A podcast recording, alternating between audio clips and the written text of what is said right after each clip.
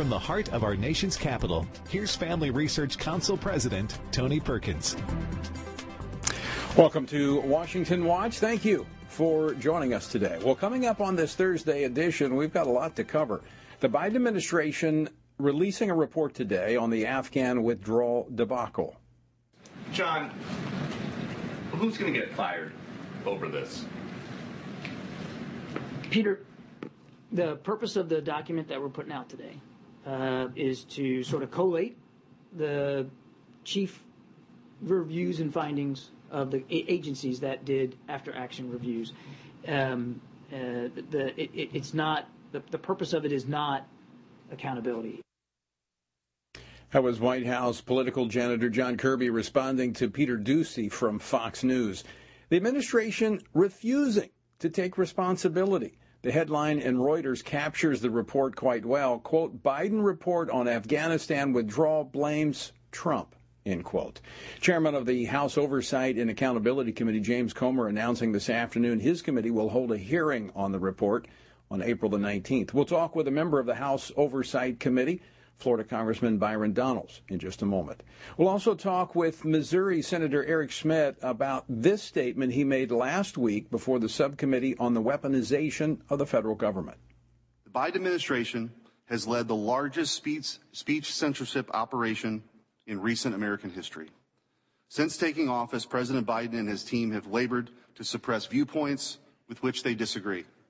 And in doing so, they have infringed upon the individual freedoms of millions of Americans. We're going to talk about that a little later here on Washington Watch. And and by the way, this is what political doublespeak sounds like. Today, Indiana just uh, banned puberty blockers, hormone therapies, and gender transition surgeries for minors. I'm wondering what the president's reaction is to the Indiana governor signing that bill into law and does the president have a position on at what age these kinds of therapies and surgeries are appropriate? That's something for uh, a child and, and their parents to decide. It's not something we believe uh, should be decided by, uh, by legislators. Uh, so I'll leave it there. That was White House Press Secretary Karine Jean Pierre yesterday responding to a question from Philip Wegmann with the Washington Examiner about President Biden's position on the experimental use of drugs and surgeries for minors experiencing gender dysphoria. Now, Indiana became the latest state to take steps to protect children from these experimental procedures. Now, keep in mind, when you think of what she said, this is the same administration that wants to keep parents out of the loop as schools indoctrinate children. They don't want parents involved in this only to the degree that they go along with the left's agenda. Now, fortunately, there are leaders across the country resisting this agenda. Just this week, we have seen a veto overridden of Kansas Governor Laura Kelly on a bill prohibiting biological boys from playing girl sports. Also, a veto by the governor, a veto uh, override of uh, the governor of Kentucky, Andy Beshear. He vetoed a bill uh, that protected children from this transgender craze. And uh, we're going to talk with one of the authors of that Kentucky bill, Kentucky State Representative Shane Baker, joins us a little bit later. And why has the issue of transgenderism become such a huge political fight? Primarily because moms, dads, and some political leaders now realize what is at stake our children, and they're fighting back. Dr. Jennifer Bauwens joins me later for that conversation. It is always time to pray. It will soon be time to vote, and it is time for us to take a stand. I want to invite you to join like minded SageCons from across the nation in December, or in Washington, D.C., in September, September 15th through the 17th, for our Pray Vote Stand Summit. To find out more or to register, go to prayvotestand.org. Our word for today comes from Ezekiel 17. Therefore, thus says the Lord God, as I live, surely my oath which he despised, and my covenant which he broke, I will recompense on his own head. This prophetic word was focused on the treachery of Judah's last king, Zedekiah, breaking their covenant with Babylon just as they had done with God. They were not good for their word. They would pledge obedience with their lips, but their treacherous actions revealed the intent of their hearts. So God used Nebuchadnezzar to judge them. William Penn, the founder of Pennsylvania, said this. He said, Those who will not be governed by God will be ruled by tyrants. You know, we have a choice. We can either turn from our rebellion to a gracious and forgiving God, or we'll be turned over to tyrants, whom God will use to suppress our rebellious nature. To find out more about our journey through the Bible, go to frc.org/bible. As I mentioned earlier today, the Biden administration releasing their review of the disastrous Afghan withdrawal. What mistakes does the president admit he made? I'm not going to speak for the uh, president on, on, uh, on, that score. What I can tell you is uh, that, again, we've done a, a, good faith effort here to work through the lessons learned of this withdrawal. Again, that was John Kirby with the National Security Council in the White House. Join me now to discuss this and much more. Congressman Byron Donalds. He serves on the House Financial Services Committee and the House Committee on Oversight and Accountability. He represents the 19th Congressional District of Florida. Congressman Donalds, welcome back to Washington Watch. It's good to be back with you. Thanks for having me on. So, Congressman, you're a member of the Oversight Committee. Chairman Comer saying he's going to hold a hearing on the 19th. Let me get your response to the report from the Biden administration on the disastrous withdrawal from Afghanistan. Uh, well, look, I think that uh, seeing a report is a good thing, but we're going to dig into this in a much more meaningful way. Look, you got to understand that the inspector general actually had a report on this um, the, the summer of 2021 that you know I went back and read. It's a uh, read. It's a classified report uh, demonstrating that the that what was happening on the ground in Afghanistan was not primed for a U.S. withdrawal, and that a, and that an expedited withdrawal that Joe Biden initiated and followed through uh, was going to be a disaster. Lo and behold, that's exactly what we saw on the ground. And so I think that it's going to take more um, of us digging through this report that they have uh, to demonstrate the facts that what really occurred, in my view, is that the intelligence community told Joe Biden uh, that immediate withdrawal, the way he was going about it, was going to be a disaster for our country. It was not going to be carried out well. It was going to empower the Taliban. And uh, his actions led to the death of 13 men and women uh, in our military, and it led to us losing 85 billion in equipment and losing so much more um, with respect to Afghanistan overall. So, Congressman, the Biden administration had eight months. Uh, they mm-hmm. could have delayed this. They could have done it a different way, but they're blaming the Trump administration for setting this up. They did not have to pull the trigger on the withdrawal. No, they did not have to pull the trigger. That's something that we've known for quite some time. And so, look, I'm glad that uh, Chairman Comer is going to open this up. There was a closed briefing for oversight members uh, last Congress. Nancy Pelosi did not want that hearing to be uh, an open hearing, and obviously you know why, because Joe Biden rushed to judgment. Frankly, he wanted a photo op on September 11th of 2021. That's what he was trying to get, and it turned into a complete disaster uh, for America uh, in that part of the world, in that in that region. He did not have to rush. He could have taken time. I believe that Admiral Milley and uh, Secretary Austin in my in my opinion, they advocated for us to keep troops on the ground, about 2,500 troops, which would have been holdovers from the Trump administration position to make sure that the Taliban would actually adhere to the deal that they had negotiated with then President Trump at the time. Uh, Congressman, I want to shift to some more news coming off of uh, Capitol Hill today. Uh, Congressman Jim Jordan, chairman of the House Judiciary Committee, issued subpoenas to a former New York Special Assistant District Attorney who apparently advised uh, the District Attorney, Manhattan District Attorney uh, Alvin Bragg, in his uh, prosecution of President Trump. What do you make of this news?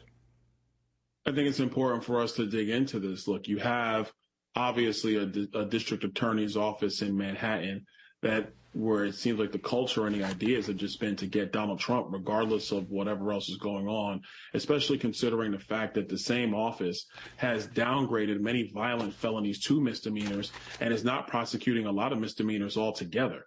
So I think this is a first step to understand what's actually going on in this DA's office because it is the purview of the Judiciary Committee to make sure that you don't have a, a two-tiered system of justice in the United States and especially not a political system of justice in the United States.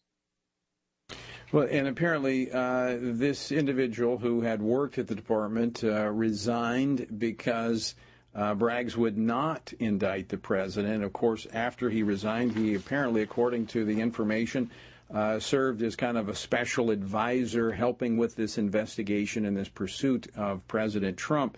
Uh, he was asked to appear before the committee and provide whatever information he could, but was uh, advised by Bragg not to show up to the committee, so he's refused to, which is what has led to this subpoena. What, what do you think he might be hiding? Uh, I think what he might be ha- hiding is a demonstration of just how uh, how crass and, and, disgusting the culture is in the Manhattan DA's office. Um, you know, Alvin Bragg can say what he wants about how he doesn't want anything impeding uh, his investigation. But if you just read the indictment, you see that this whole entire situation is a political circus uh, dressed up as as a as a criminal prosecution. And so we're going to need some information about what actually is happening in this DA's office. And another piece of information is was the was the local DA's office getting information from various agencies of the federal government to uh, help move uh, this weak and flimsy and political indictment along? We, we, shouldn't be surprised if we do find out that is the case when we had the White House and the Biden administration working with the National School Boards Association to write a letter that alleged that, uh, or actually accused parents involved in education of being domestic terrorists. You're absolutely correct. And that's why I don't put anything past uh, not just the White House, but some people in the agencies. It, it has been a travesty how the American people have been treated. And so now they move towards this political indictment of their political uh, adversary. It's, it's really atrocious and it shouldn't stand in America. So, you know, House Republicans, we're going to investigate it and we're going to go from there and let the, let the facts speak for themselves.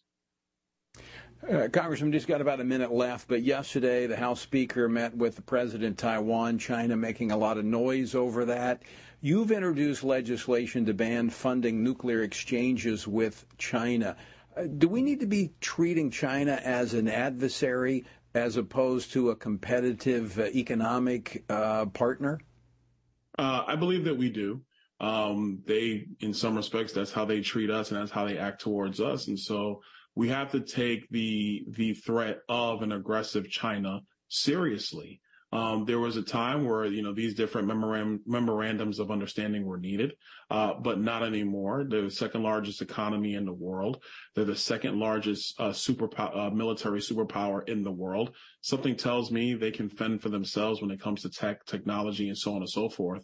Uh, but we need to actually get back into the mode of competition uh, with China and trying to maintain our status as the world's uh, superpower. I could not agree with you more. I think they um, they are not to be trusted, and they have made their uh, intentions, I think, very very clear. Congressman Byron Donalds, always great to see you. Thank you for uh, joining us today here on Washington Watch. Anytime. Thanks for having me. All right.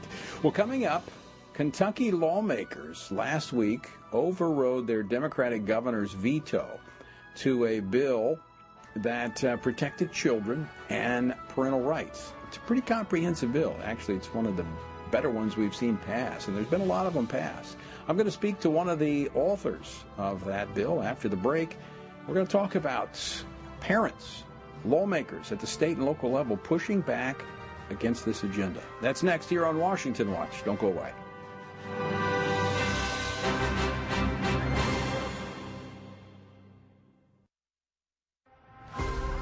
Would you like to spend consistent time in God's Word? Then join Family Research Council on an exciting journey through the Bible. FRC's two year Bible reading plan helps you to approach daily Bible reading intentionally. You will dive deeper into the nature of God and how His Word speaks into cultural issues of today. All wisdom comes from God, and He has given us the Bible as a way to understand the world. His Word is necessary in our lives, so much so that Christ said, We are to live on every word that comes from the mouth of God. He calls it our daily bread because we need it daily to sustain us and nourish us spiritually, just like food does physically. Start this adventure today with Family Research Council. When you sign up, we'll text you with daily passages and questions that help prepare you for conversations with your friends and family. To begin this journey, visit frc.org/bible.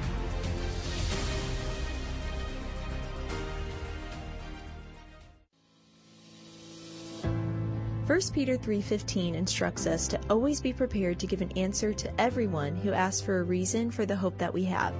The mission of FRC's online Center for Biblical Worldview is to carry out that verse by training Christians to advance and defend the faith in their families, communities, and the public square, as now more than ever we need to be grounded in the truth of God's Word.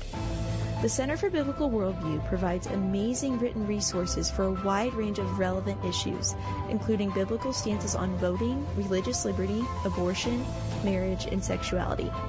Each of these topics comes as a free downloadable PDF version, abbreviated version, and Spanish translation, along with a prayer guide. To access this written series or to sign up for the Center for Biblical Worldview's monthly newsletter, visit frc.org/worldview.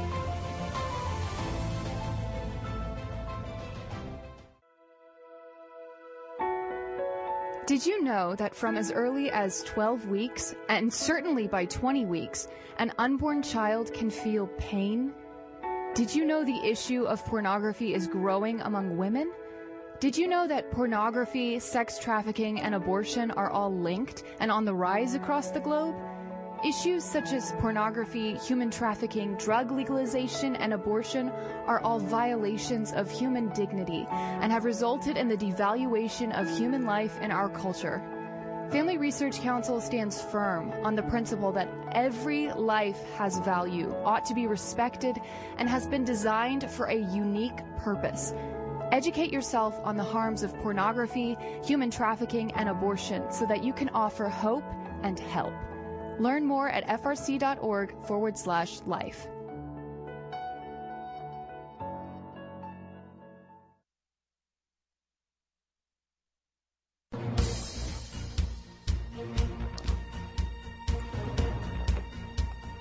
I'm Tony Perkins, and this is Washington Watch. Thanks for joining us on this Thursday. White House Press Secretary Karine Jean Pierre began her remarks earlier this afternoon with this lamentation. This has been one of the worst weeks for of 2023 so far in terms of anti-LGBTQ bills becoming law in states across America. Three anti-LGBTQ laws have been enacted so far this week in Kansas, Indiana, and Idaho. Just yesterday, the North Dakota Senate passed 10 anti-LGBTQ bills in just one day. Well, let me add to her grief. Last week, Republican lawmakers in both chambers of the Kentucky General Assembly overrode overrode a veto from their state's Democratic governor to pass a bill known as SB 150. Now, the sweeping legislation prevents doctors from performing these experimental surgeries on children or prescribing these puberty blockers or hormone therapies, protects women's spaces from biological males, and prevents school districts from requiring teachers to ref- play along with students using their preferred pronouns that do not match their birth certificates. What we're seeing in Kentucky is a part of a larger wave that's moving throughout many states that are passing similar laws to protect children and to preserve the rights of parents to be a part of determining the future of their children. Joining me now to discuss this and more, State Representative Shane Baker. He represents the 85th District of Kentucky. Representative Baker, welcome to Washington Watch. Thank you, Tony, so much. So great to be with you. Well, let me uh, let me commend you uh, on the success of uh, the bill, and I know this is kind of several bills combined into one. But let's start by discussing how both chambers of Kentucky's legislature overwhelmingly overrode the governor's veto. Well, this is something that was long overdue. We, you know, we must protect our students at all costs. This was a bill that was uh, overwhelmingly passed in both chambers. Uh, the governor vetoed that, came back to us last week, and and uh, we were eager to get in there and, and, override that to make sure these protections are in place. You know, I I, I spent uh, three terms, uh, two terms in a legislative body in Louis, my home state of Louisiana, and I know uh, overriding a governor is not an easy thing to do. Uh, so, does, because the governor has a lot of power when it comes to uh, budget and where who gets what money in the dis, in their districts, and so he, he he he has a lot of leverage. Does this indicate the level of public support for these common sense measures? I think it does. This is something that, that parents and citizens throughout the Commonwealth have been very vocal about. their concern for the children in their community, their their own children, their grandchildren, and children that have no connection with whatsoever. Uh, this is something that people have been very vocal about, and I think that they they knew that it's something we need to pass this session. So, Representative Baker, this legislation accomplishes a lot. As I mentioned, it's uh, kind of, I think, three bills combined into one. You specifically worked on the elements protecting parental rights at the schools. Uh, tell us about that provision and what it will do. Yes, as you said, there were a number of bills that were rolled into one. Um, the thing that I worked on was largely related to curriculum. Uh, I had House Bill 177, which dealt with a number of issues. And at the end of the day, uh, we got some components of different bills, put them together to to uh, comprise Senate Bill 150.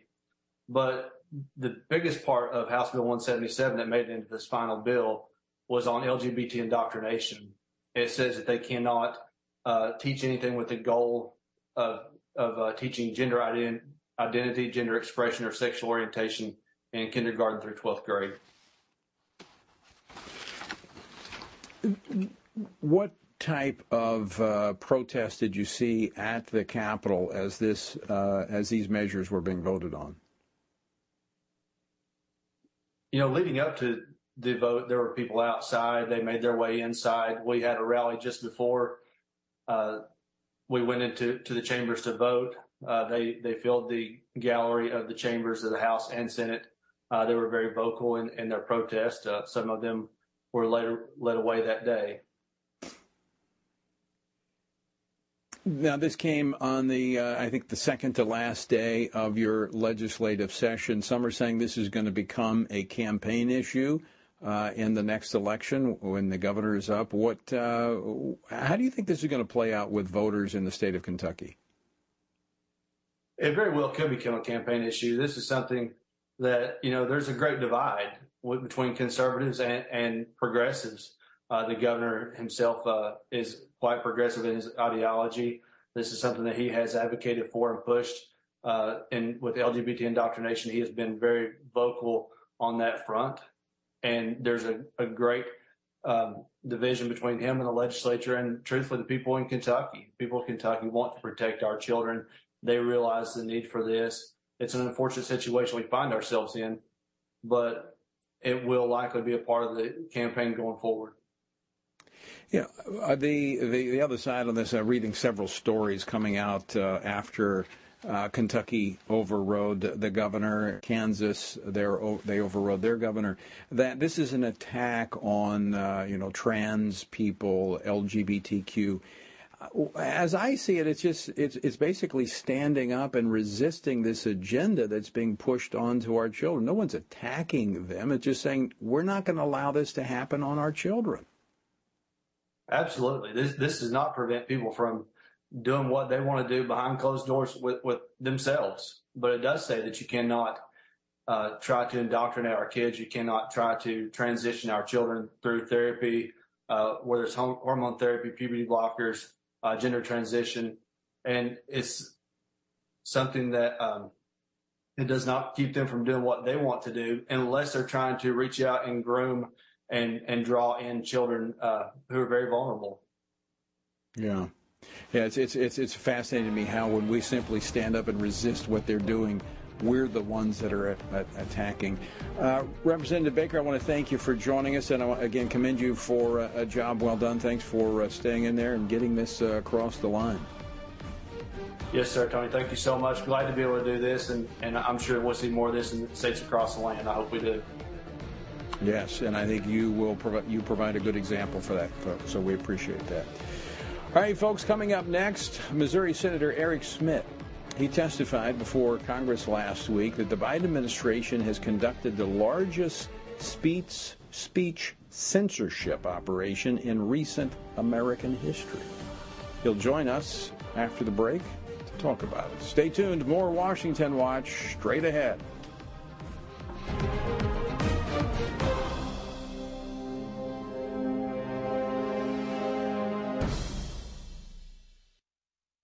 Are you a university student? Do you know a university student, specifically one who wants to grow as a Christian leader to positively influence public policy and the culture? Look no further. Family Research Council has a life changing 12 to 15 week internship program that has prepared and equipped students to take the next step in their professional journey. With a speaker series focusing on careers and callings, lectures from prominent conservative leaders, and weekly biblical worldview training, students will grow in personal and professional development. Interns have the opportunity to work in policy, communications, event planning, and more. They will gain real world experience working directly with our experts who will guide them in pursuing careers of influence so that they can make a difference wherever God calls. This paid internship offers fully funded housing in the heart of downtown DC, giving you the chance to experience our nation's capital. Visit frc.org slash internships to apply. What is biblical masculinity? In our culture of gender confusion, there aren't many examples of godly manhood. Men, husbands, and fathers need to find a model of godly manhood, leadership, and strength. But where can they find it in our culture? Stand Courageous Men's Ministry was created to help men find this model of godly manhood and to develop a strong biblical character, cultivate positive habits, build and rebuild relationships, and make commitments that will move men closer to God's good purpose and design. Men who will stand courageous. Join us at a Stand Courageous Men's Conference to discuss critical aspects of masculinity. These conferences are led by men who understand the issues men face. They unpack our role as a defender, provider, instructor, and battle buddy so that we can make an influence as a chaplain inside and outside the home. Learn more and find a Stand Courageous event near you at standcourageous.com.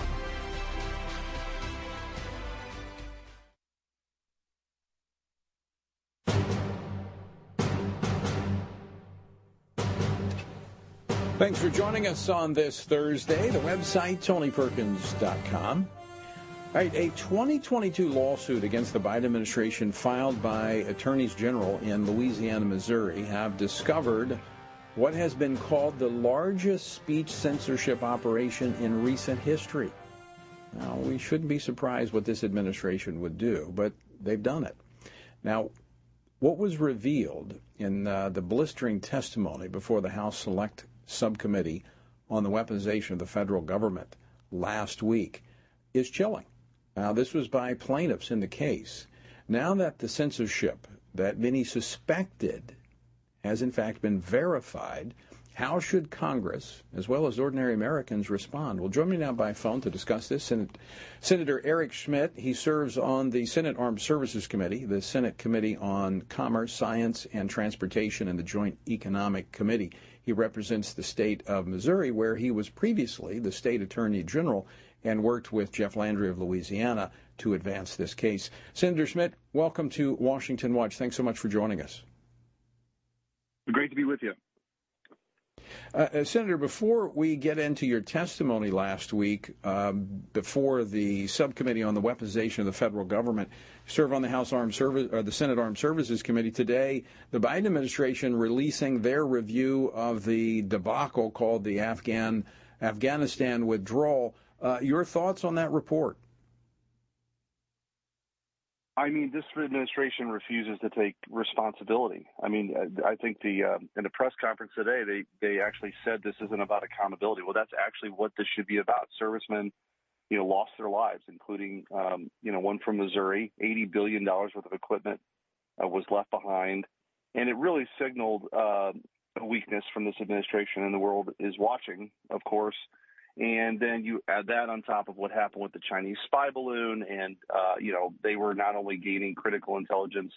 Report just came out as we suspected. They were getting intelligence as it came across the continental United States, including Whiteman Air Force Base, home of the B-2 bomber in Missouri, in my home state, um, and, and, gaining critical intelligence on Joe Biden, how he would react to this, what he would do, and um, he failed miserably on that front too. So again, uh, I just think it's it's a uh, it's a scary time for the country right now with Joe Biden in charge because he exudes weakness and lack of uh, smart decisions.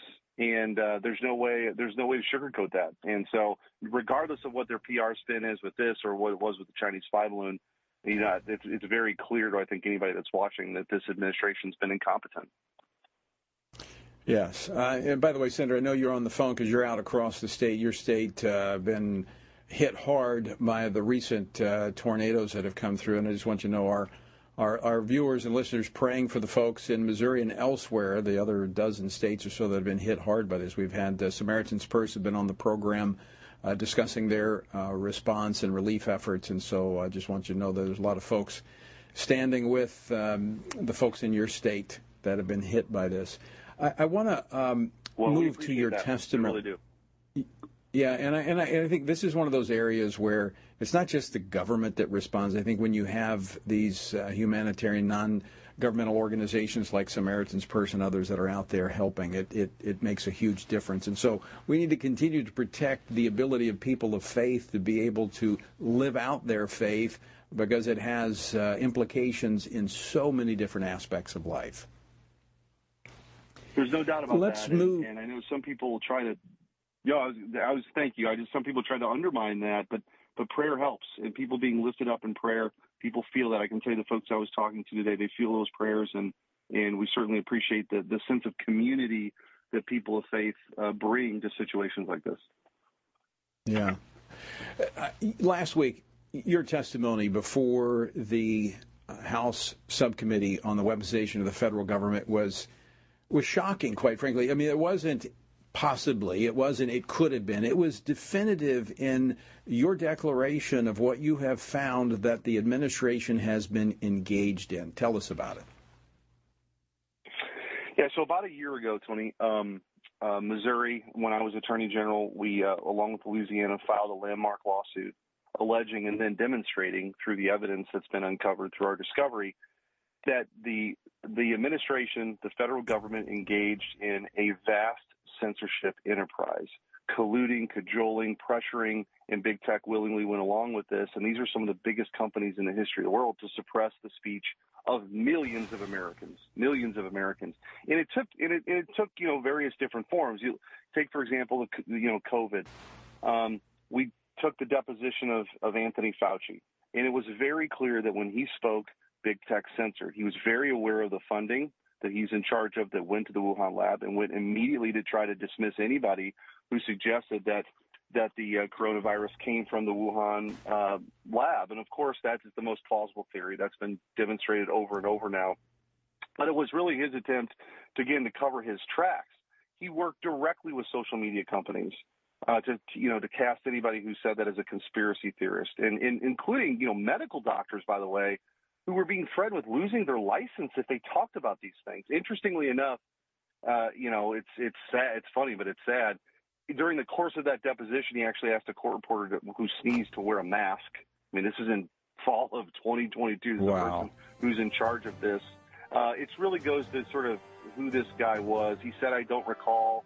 Um, uh, you know, 174 times. I don't remember add on that over 200 times. So the guy who claimed he was the science and knew everything blanked on a lot of important things, but we did pin him down on, you know, for example, an email comes across from a friend of his saying, this is in early 2020, hey, I'm getting on a plane, should I wear a mask? And he dismisses that by saying masks are ineffective. Then, of course, he turns around, wow. and we have five-year-olds being forced to wear masks all day long. So a lot came from that deposition the truth is coming out. And then also we took the deposition of an FBI. Senator, Senator, we're up against we're up against the break. We're up against a hard Okay. break. Can, can you stick around, or do we need to continue this another time? No, no, no. Stick can with us. around. No problem. All right, we'll be right back. Hold on, folks. Hold on. He's coming back with us. It begins. masculinity. In our culture of gender confusion, there aren't many examples of godly manhood. Men, husbands, and fathers need to find a model of godly manhood, leadership, and strength. But where can they find it in our culture? Stand Courageous Men's Ministry was created to help men find this model of godly manhood and to develop a strong biblical character, cultivate positive habits, build and rebuild relationships, and make commitments that will move men closer to God's good purpose and design. Men who will stand courageous. Join us at a Stand Courageous Men's Conference to discuss critical aspects of masculinity. These conferences are led by men who understand the issues men face. They unpack our role as a defender, provider, instructor, and battle buddy so that we can make an influence as a chaplain inside and outside the home. Learn more and find a Stand Courageous event near you at standcourageous.com.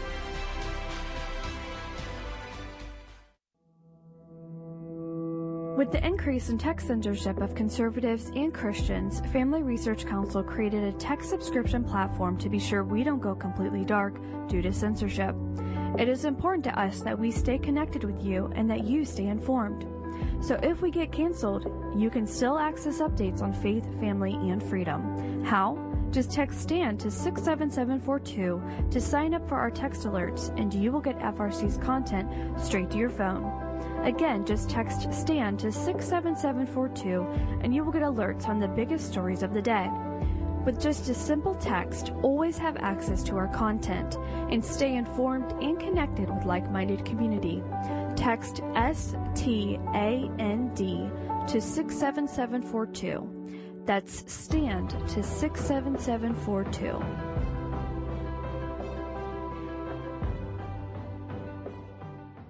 Are you a university student?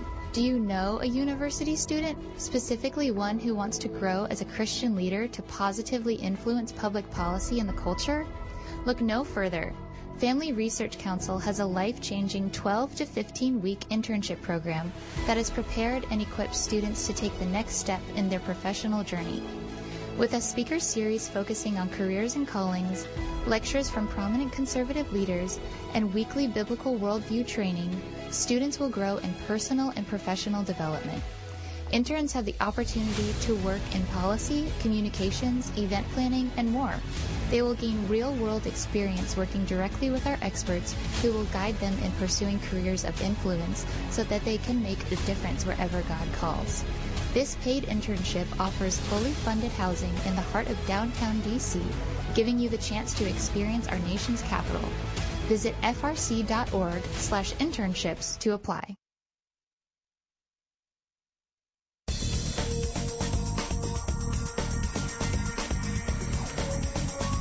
Welcome back. Thanks for sticking with us. Going to go right back to Missouri Senator Eric Schmitt, who's joining us by phone as he's traveling across the state. Senator, thanks so much for uh, sticking uh, around through the break. I, I, wanted to allow you to finish uh, that uh, discussion. You were talking about Uh, Dr. Science, Mr. Fauci, uh, giving kind of duplicitous answers regarding masks, making our five-year-olds wear them, but uh, others say that's ineffective. So uh, what else did you discover in this process?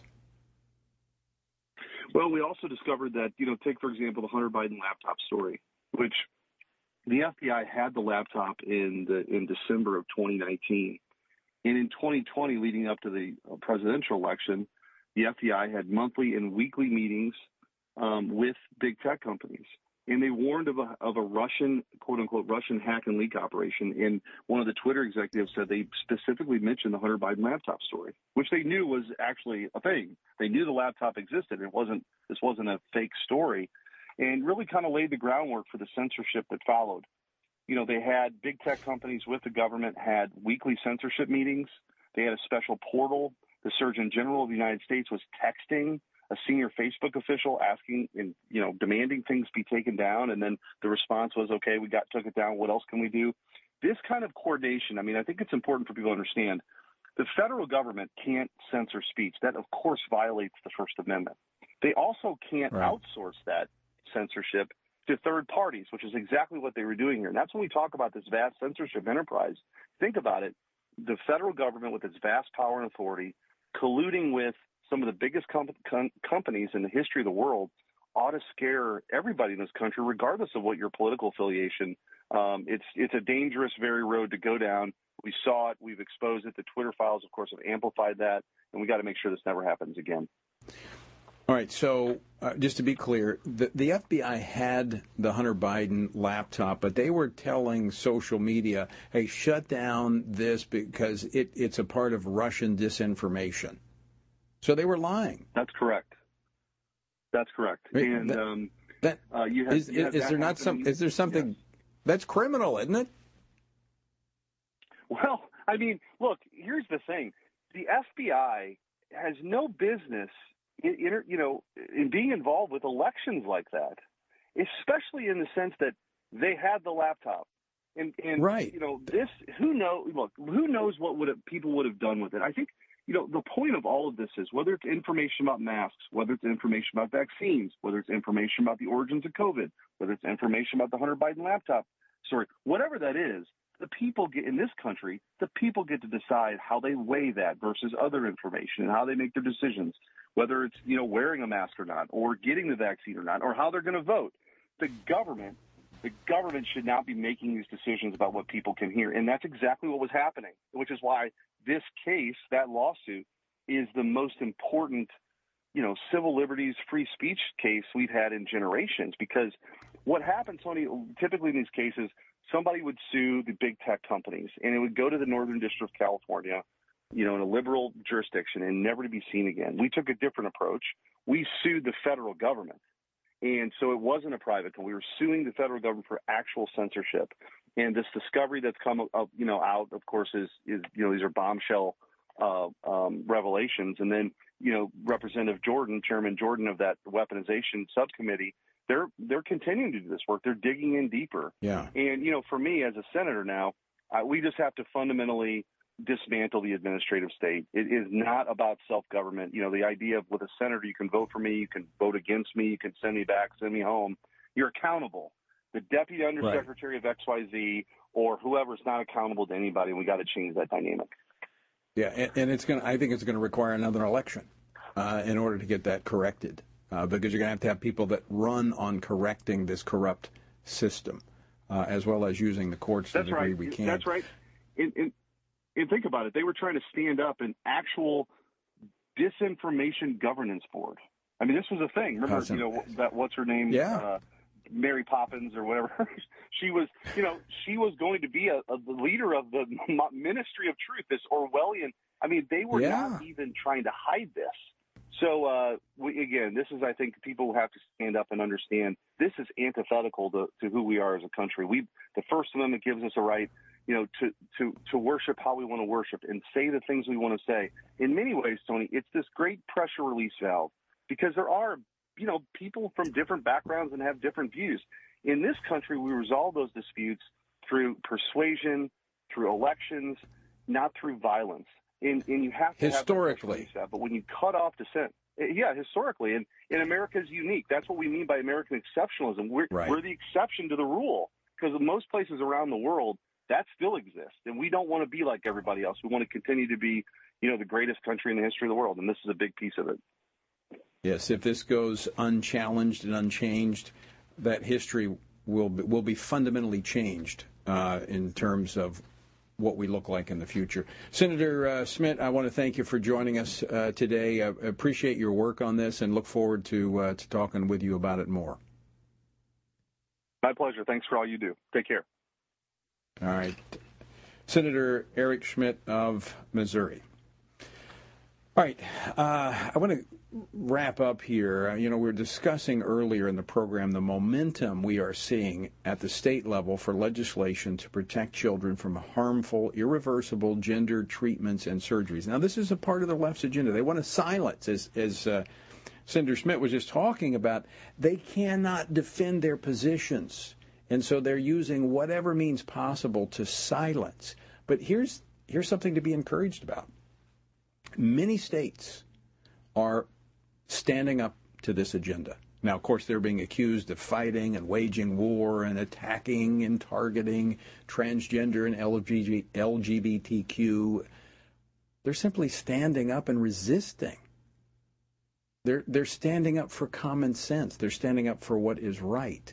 But they're, they're using a lot of lies in the process that um, are swaying a lot of people. And I, I want to talk about that. Joining me now uh, to talk more about how this is unfolding and how we should be responding. Dr. Jennifer Bauwens, who is the director of the Center for Family Studies here at the Family Research Council. Prior to her role at FRC, she worked as a clinician and researcher addressing the effects of psychological trauma.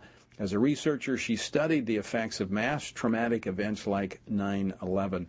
Dr. Bauwens, welcome back to the program. It's good to be with you, Tony. Now, a lot of news today. I don't even have time to get into all of the news just coming out today. The, the administration releasing new Title IX guidelines. We'll have to leave that to unpack at another time. Uh, it's easy just to say they're bad. Nothing coming out of this administration on this topic is good. But a recent study had a disturbing finding about parents who took their adolescent children to gender clinics of the parents polled, 51.8% said they felt pressured to transition their children socially or medically. I mean, that's quite significant. What, what do those statistics reveal?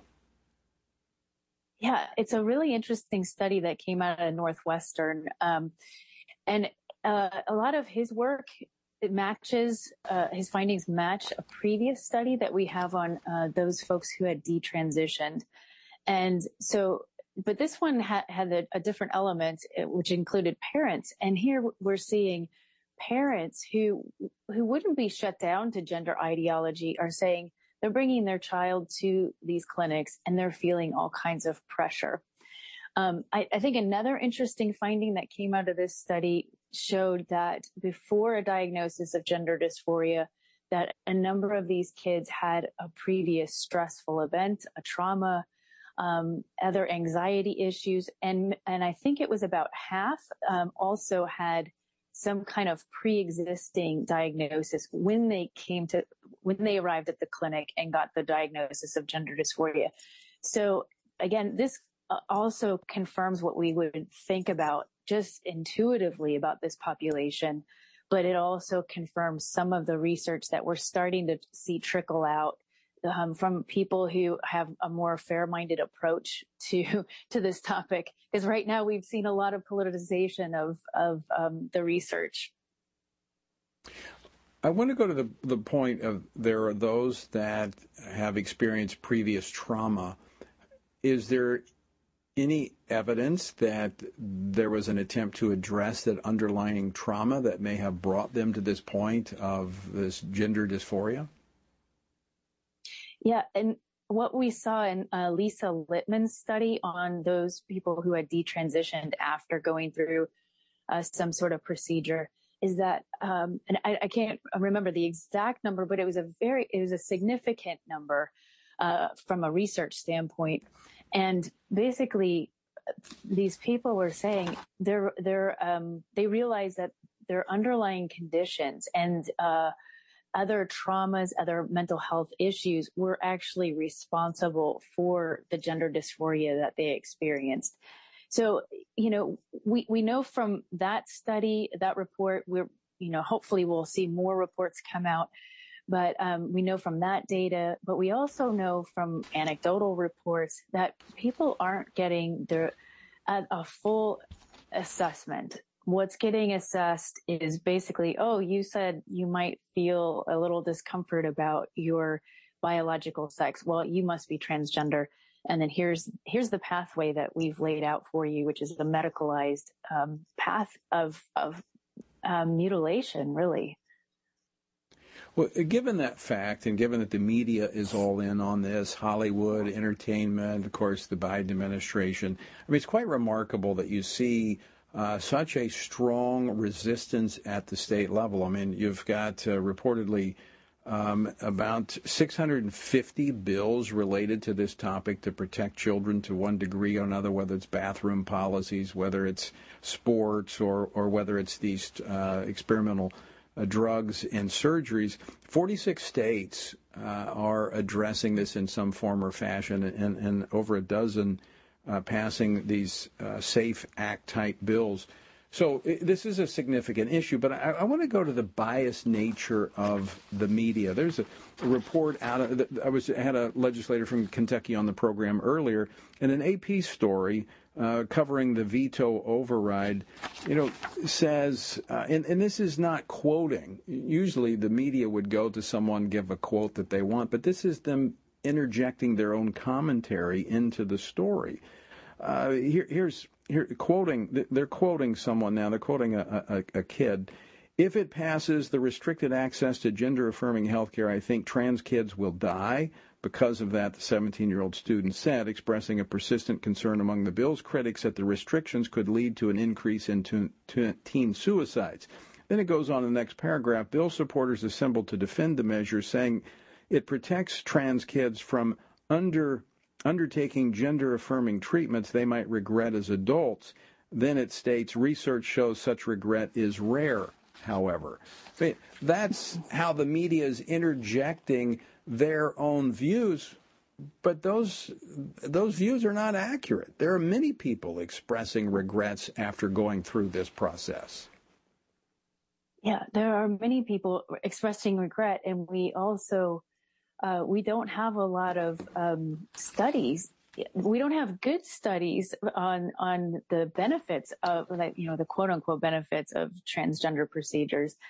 Um, but we we don't have much because there's been a lot of suppression. So when you're talking about um, how the media has suppressed this topic, we've also seen the same thing in the academic circles because there are certain things that are taboo to talk about. So we're, we're just now starting to see people rally around this as, as they continue to look at the literature that's used to support, um, like WPATH, which is the World Association, um, for Transgender Health. Um, when we look at those guidelines, uh, they're they're they're scaffolded with such poor research, and then on top of it, interesting thing that um, came out of the White House today, uh, saying that um, you know parents should be in charge of whether or not children are are transitioned. Well, when you look at the WPATH guidelines, they actually say, well, it's good to invite parents in on the process, but at the end of the day, if they're not willing, then we need to take whatever measures we need to to get th- this quote unquote life saving care. Um, which yeah. statistically, research wise, there is no way to draw that conclusion. It's a logical fallacy. Um, and, you know, uh, it's just the same rhetoric that comes from the White House, which was re- again released this week that said, um, the mental health crisis that we're facing is due to LGBTQI discrimin- discrimination. Well, uh, I mean, I don't know yeah, how you can wanna, make that statement. uh, we just got about a minute left, but in Kansas, one of the Democratic state representatives opposing uh, the, the, I think the sports bill said that this would cause transgender people to kill themselves. This is the fear mongering that goes with that. The suicide rate does not dissipate because people go through this process. There's some underlying issue that's not being addressed. Yeah, and in fact, it increases. We have good data that shows that suicide increases for those who transition, and and of course it would because you're if you're never treating the the real reason for a problem, and, and you're only adding to it, you're adding to financial problems that could go with it. You're adding to right. the social awkwardness. Um, there's so many compounding issues that you're adding to it. So it, it, it's actually logical that someone would be more suicidal after these procedures rather and, than and less. It, it's, it's criminal that we have an administration, we have a media mm-hmm. entertainment industry that is driving kids down this path. Dr. Bauwens, we're out of time. I want to thank you for joining us. Always great to see you, Jennifer. Thanks so much for being with us. Good to be with you, Tony. And folks, thank you for joining us as well. Until next time, keep praying, keep preparing, and keep standing. Washington Watch with Tony Perkins is brought to you by Family Research Council and is entirely listener supported. Portions of the show discussing candidates are brought to you by Family Research Council Action.